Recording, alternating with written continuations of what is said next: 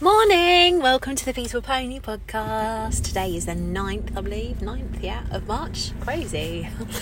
Um, I think I say that every time just because I can't believe how quickly this month is going, or this year is going, even. Uh, so, I wanted to just check in. How are you?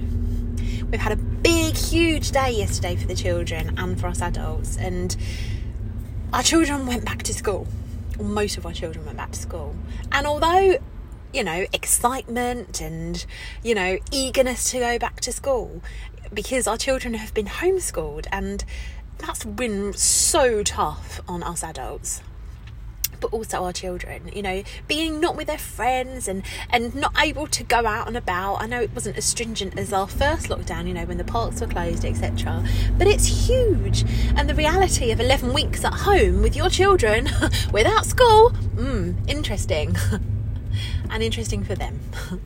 However, the kids went back, and my my children have gone to school throughout this period because I'm a, I'm a key worker and so is my husband. So for us it's been a little bit different.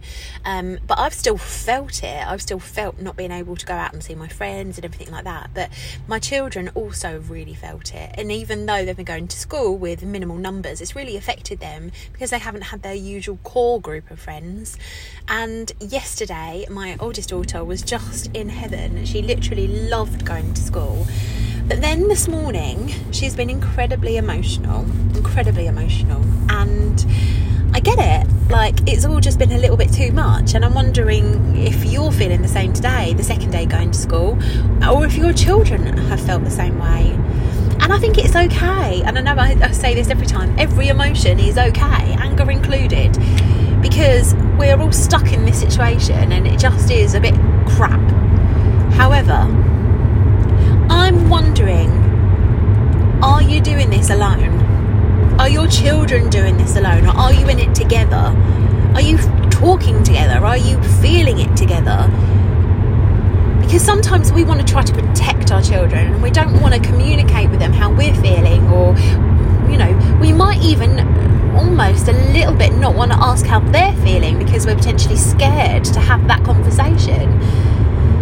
And that is a reality I see quite a lot and experience it as well myself. You know, sometimes I just don't want to have a conversation because I'm just not in that emotional mindset to deal with whatever I know is going to come out. But is that helpful? And do we help ourselves then, or do we just work in isolation? And I think a lot of us probably do work in isolation, even from our other partners, our best friends, our parents, you know for obvious reasons because we're COVID safe, but with your husbands, your partners, you know, if you're all living in the same household, are you working together or are you working in isolation, trying to just put on a brave face?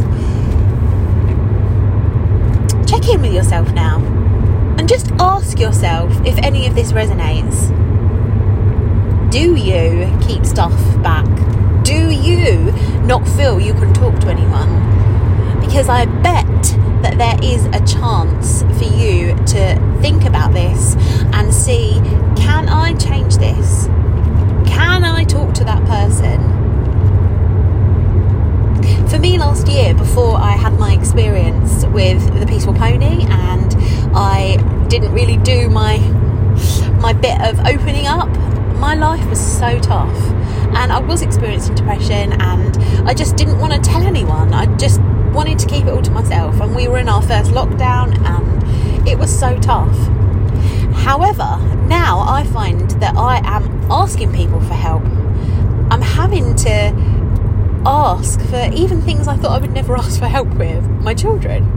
I have an amazing nanny who literally has been quite literally a lifesaver in so many different regards, and she would never ever own up to this. But even the little things like, I don't know, just cuddling my children while I'm just not in that emotional mindset to be able to do so because I have to rush out the door to work or, you know, getting in from school and my head my head is full of stuff but my nanny might be there and and she's just able to just take over a little bit while I go and I don't know just have 5 minutes you know or I'm out at work and I know my children are safe and loved and they're having fun.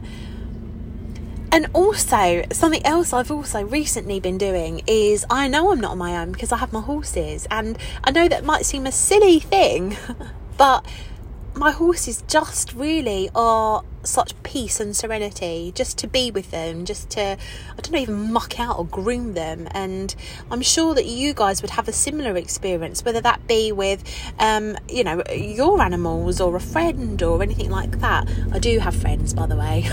And i do get this from my friends and my family. But the horses are something that are for me. Um, and i see this a lot with my clients that come and before they start a session with me uh, their minds will be racing and spinning thinking about i don't know who knows what. And in the session i just before we do anything i just try to encourage a bit of grounding and a little bit of relaxation. And then once we've kind of done that it's amazing throughout the session how you see them just chill a little bit and calm. And then at the end of the session, it's like, whoa, how did that happen? All from being with a horse. So, I would like you to again check in with yourself and just see do you ask for help? And if you ask for help, do you follow through with it? Or are you like me that sometimes asks and thinks, now nah, I can do it? But are we then being honest as to ourselves?